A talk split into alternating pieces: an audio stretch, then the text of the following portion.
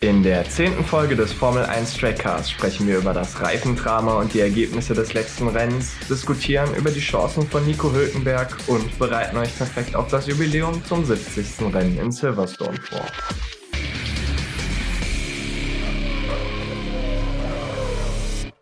Hallo und herzlich willkommen zu unserer zehnten Folge vom Formel 1 Trackcast. Und ja, Folge 10, David, das bedeutet, wir feiern unser erstes kleines Jubiläum. Ja, und das passt perfekt zum nächsten Rennwochenende, denn da feiert die Formel 1 oder genauer gesagt die Strecke Silverstone ihr 70. Jubiläum. Dort fand 1950 nämlich das erste Formel 1 Rennen überhaupt statt. Genau, und nach Österreich fährt man in dieser Saison zum zweiten Mal auf der gleichen Strecke an aufeinanderfolgenden Wochenenden. Letzte Woche durften wir den großen Preis von Großbritannien sehen und diese Woche gibt's dann den Emirates Formel 1 70. Jubiläums Grand Prix. Was ein Zungenbrecher. Ja. Aber kaum Zeit für die Fahrer und Teams, sich wirklich zu regenerieren. Und das gilt auch für Sergio Perez, der ist äh, weiterhin unter Quarantäne. Und dadurch gibt's gute Nachrichten für alle deutschen Fans, denn Nico Hülkenberg bekommt die zweite Chance.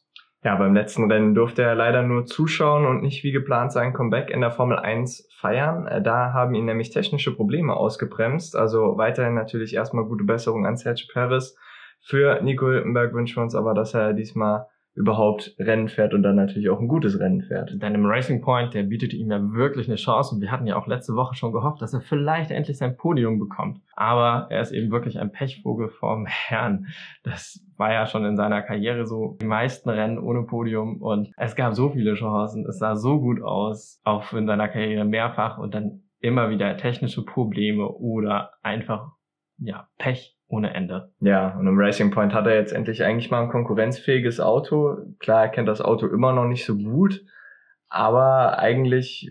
Jetzt hat er ja schon mal ein bisschen Übung. Vielleicht schafft er ja äh, sogar in Q3. Das wäre ja schon, das wär schon mal ein gutes Ziel auf jeden und Fall. Dann mit ein bisschen Glück, vielleicht, wer weiß, platzt ja ein Reifen. Ja. Aber darauf kommen wir später nochmal zu sprechen. genau, also schauen wir mal, wie Nico Hülkenberg sich schlägt. An seinem ersten Wochenende hat er auf jeden Fall schon mal eigentlich alles richtig gemacht, konnte er, wie gesagt, nichts dafür. Hat auch viel Lob von den anderen Fahrern bekommen. Das stimmt. Und von der Presse und international. Überhaupt. Generell, go Nico, wird schon. genau. Nico muss auf jeden Fall viel üben, damit er äh, gut fährt. Wo man nicht viel üben kann, ist nämlich äh, in Imola. Oh, wow, da gibt's nämlich, Überleitung. Oh, wow. da gibt's nämlich ein verkürztes Rennwochenende. Ähm, das erste Mal in der Formel 1 wird nämlich nur äh, samstags ein 90 Minuten Training, also Samstagmorgen stattfinden und danach das Qualifying und am Sonntag das Rennen. Ja, was ist deine Meinung so dazu? Ich hab's nicht ganz verstanden, warum. Aber ich finde an und für sich, naja, sehr schade, ne? Desto weniger Rennen man sehen kann, desto weniger Zeit irgendwie ist ja auch zum Bestaunen dieser wunderschönen Autos da. Das stimmt, ja, aber das Ganze dient natürlich dazu, dass den Teams und Fahrern ein Tag gespart werden soll und man auch mehr Rennen hintereinander fahren kann, weil sie haben halt schon gesagt, dass die Belastung gerade, manchmal fährt man ja zwei Wochenenden hintereinander oder sogar drei Wochenenden hintereinander, da ist das schon mit den drei Tagen, wo du im Fahrzeug sitzt, ziemlich heftig und deswegen mhm. wollen sie es jetzt so machen, dass halt nur noch Samstag und Sonntag gefahren wird. Ich finde es ziemlich interessant. Also ist ja auch so ein Zukunftskonzept, was jetzt in Imola getestet wird. Und ähm, ja, ich finde es halt cool, weil ich frage mich dann halt, ob die Teams in den Tests am Samstag eher auf die Long Runs gehen oder andere Tests vornehmen, die Quali-Pace schon direkt testen. Also auf jeden Fall viel, viel weniger Möglichkeiten. Und die Frage ist ja auch, was machen die Teams dann mit dem gewonnenen Tag? Also mhm. wird das dann mehr in äh, Krafttraining oder Simulatorentraining oder sowas. Eis essen vielleicht.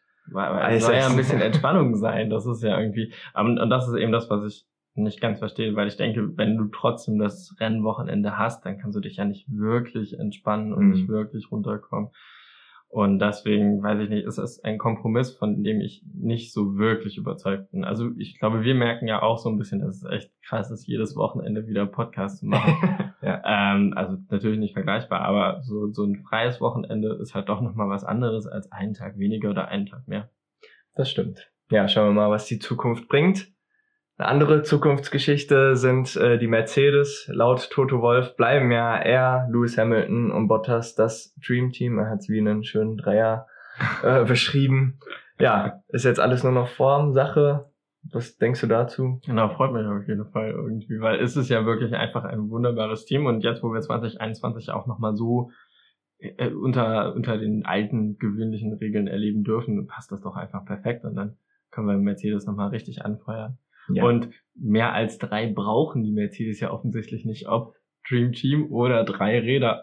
genau, richtig. Es läuft, Alter. Ja, es läuft. Genau, damit kommen wir auch schon zum letzten Rennen. Ja, Lewis Hamilton auch auf drei Rädern unschlagbar. War auch, war auch überall zu sehen in Zeitungen ja. und so. Also, das war schon echt krass. Aber ich fand es auch krass, wie äh, Leclerc es noch geschafft hat, auf den dritten Platz zu kommen. Dann mit dem Ferrari mit dem auf jeden Fall eine tolle again. Leistung. Muss man aber auch dazu sagen, dass er natürlich auch wieder so ein bisschen abgestaubt hat von dem Reifenplatzer von Valtteri Bottas. Sicherlich, aber es gibt ja auch Leute, die können nicht richtig abstauben, denn Verstappen hat es ja nicht geschafft. Richtig, ja. Der äh, hat sich die Chance auf den Sieg entgehen lassen. Also ich meine natürlich trotzdem alles richtig gemacht, muss man sagen. Also kann man nicht kritisieren, konnte nee. man nicht voraussehen, wäre nur noch kritischer gewesen.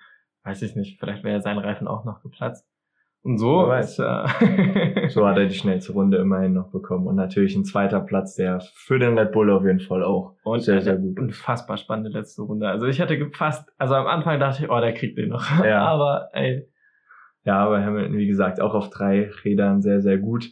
Bottas ist mit seinen drei Rädern gerade so noch in die Box gekommen, dafür aber nicht in die Punkte. Das heißt, äh, keine Punkte geholt. Bei einem Hamilton-Sieg ist natürlich schon schmerzhaft. Deswegen jetzt auch 30 Punkte in der WM hinter Hamilton ist ja eigentlich jetzt schon entschieden, oder?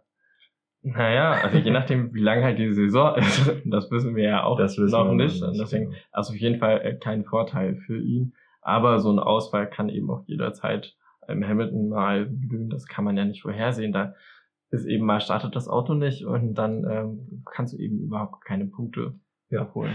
Das, das stimmt. passiert. Passiert manchmal, ja. Aber 30 Punkte sind auf jeden Fall ein komfortables Polster. Das auf jeden Fall. Ansonsten, wer noch keine Punkte geholt hat, aber für den es fast gereicht hätte, wäre äh, George, George Russell, Russell gewesen. Zwölfter Platz. Ganz knapp.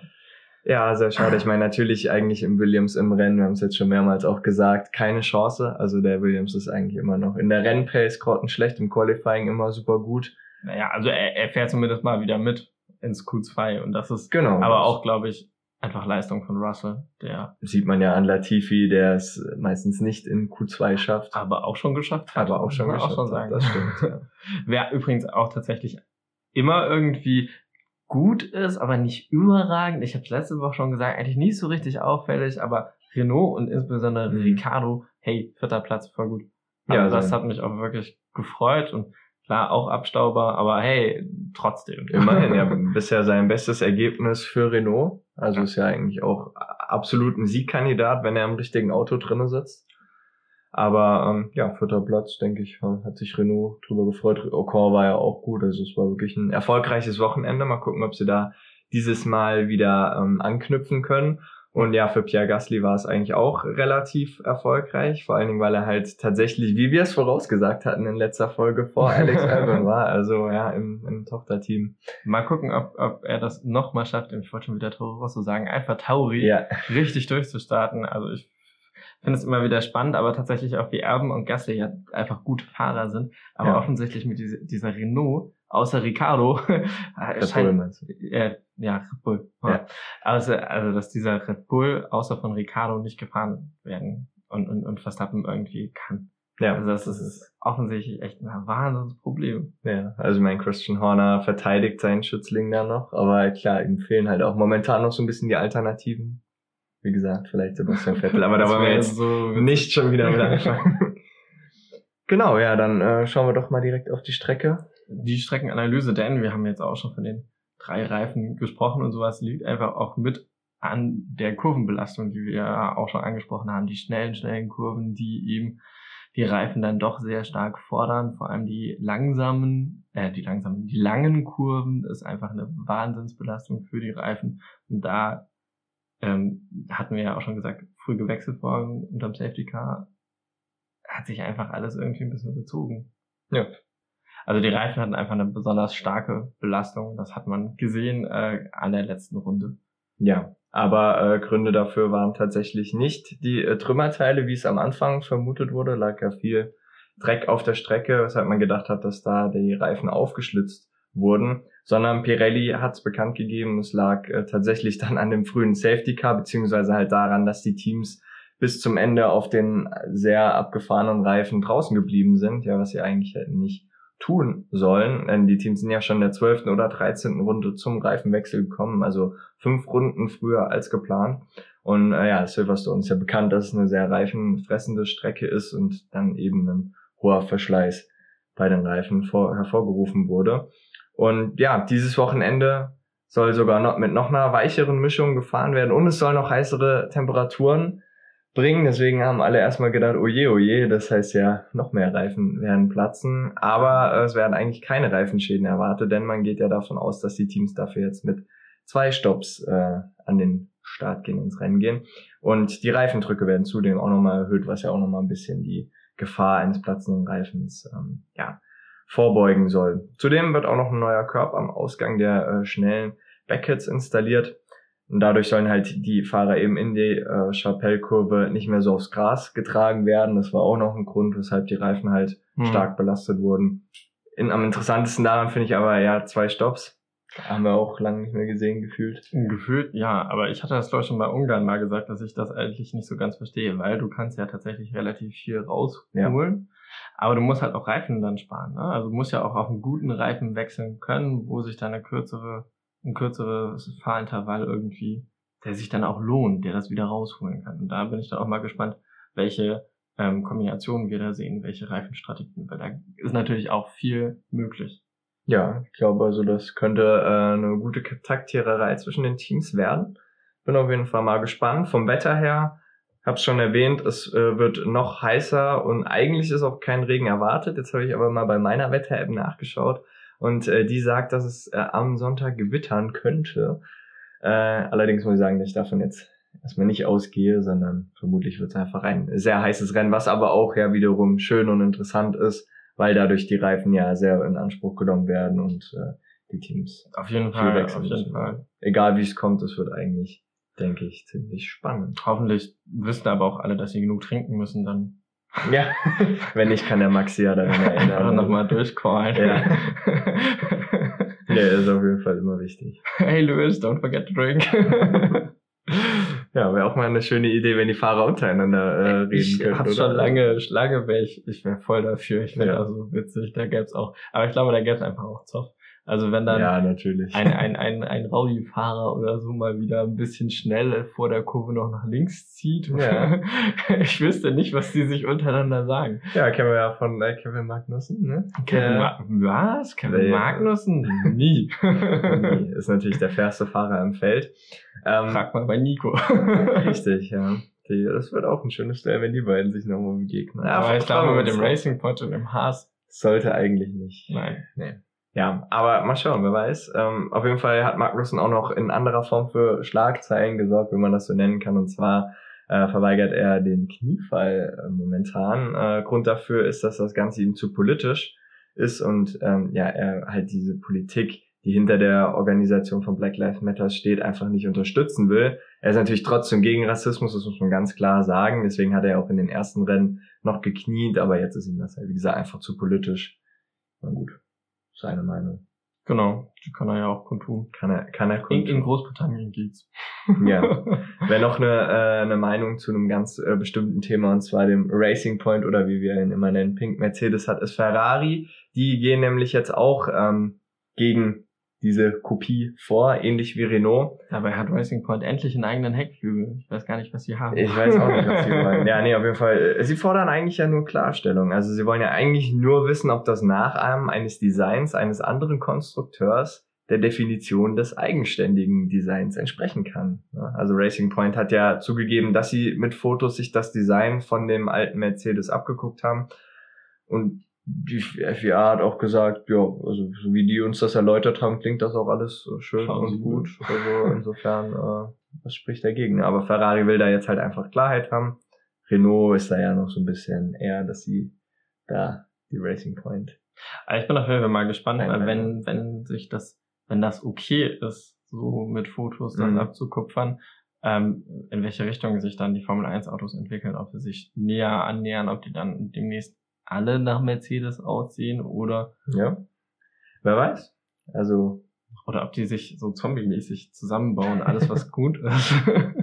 Wäre auf jeden Fall interessant. Also ich meine, keine Ahnung. Ich finde es tatsächlich nicht so schlimm, weil es wäre ja schön, wenn dir das Feld mal wieder enger zusammenrückt und die Autos dann wieder. Ja, das, also der Witz ist ja, das muss man ja eigentlich sagen, hinter dem Mercedes ist ja alles recht eng zusammen. Ne? Also das, wenn die Mercedes, wenn man die vorne wegschneiden würde, dann wäre es spannend, ja.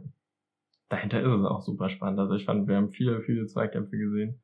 Vier Dreikämpfe, die äh, äh, tolle Überholmanöver. Und ja, eben Ricardo zum Beispiel, gib ihm, der hat ja auch am Sonntag wirklich ordentliche Manöver gefahren, die einfach schön zu sehen waren.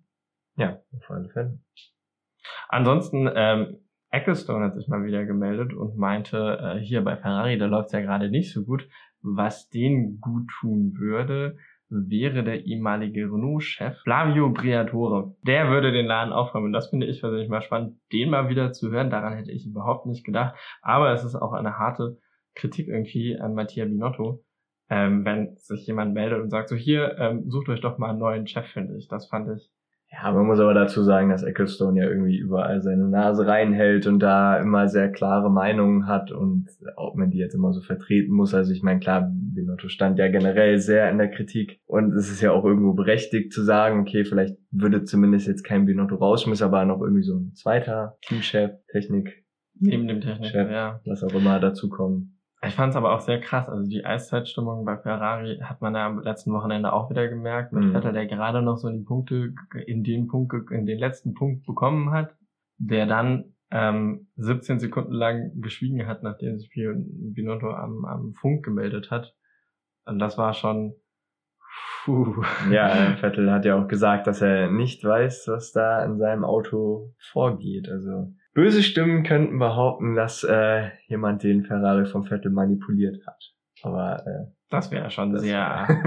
Nein, das wäre krass. Also wie gesagt, Vettel kommt einfach mit dem Auto nicht zurecht. Zumindest jetzt letztes Wochenende nicht. Vielleicht macht das ja auch wieder im zweiten Rennen in Österreich, wo er dann zumindest Leclerc wieder in die Schranken verweisen kann. Im Qualifying, um dann.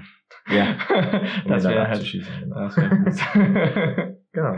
Ja, und ansonsten McLaren hat sich auch noch ähm, aus der ähm, Paris-Geschichte gelernt, also weil sie hatten auch keinen Ersatzfahrer und haben jetzt mit McLaren, äh, mit McLaren, mit Mercedes ein Abkommen abgeschlossen, dass sie dort dann Paul Di Resta als äh, Reservefahrer haben, falls äh, Lando und Sainz oder Sainz ähm, krank werden sollten, was wir natürlich alle nicht hoffen. Nee, aber ist auf jeden Fall sinnvoll, sich, wenn die Teams sich da nochmal ein Backup holen, weil klar, man kann nie wissen, ob sich ein Fahrer dann doch mit Corona infiziert oder nicht.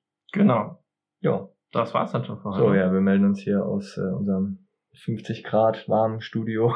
Mindestens. Also schauen wir mal, wie heiß es dann wirklich am Wochenende zugeht und wie die Wetter, wie das Wetter mit den Fahrern Ob, ob wir doch auf Gewitter hoffen können. Ja. Und ob Hülkenbergs Wagen diesmal startet. wir sind sehr gespannt. Wir hoffen, ihr auch. Wir freuen uns. Bis zum nächsten Mal. Ciao. Ciao.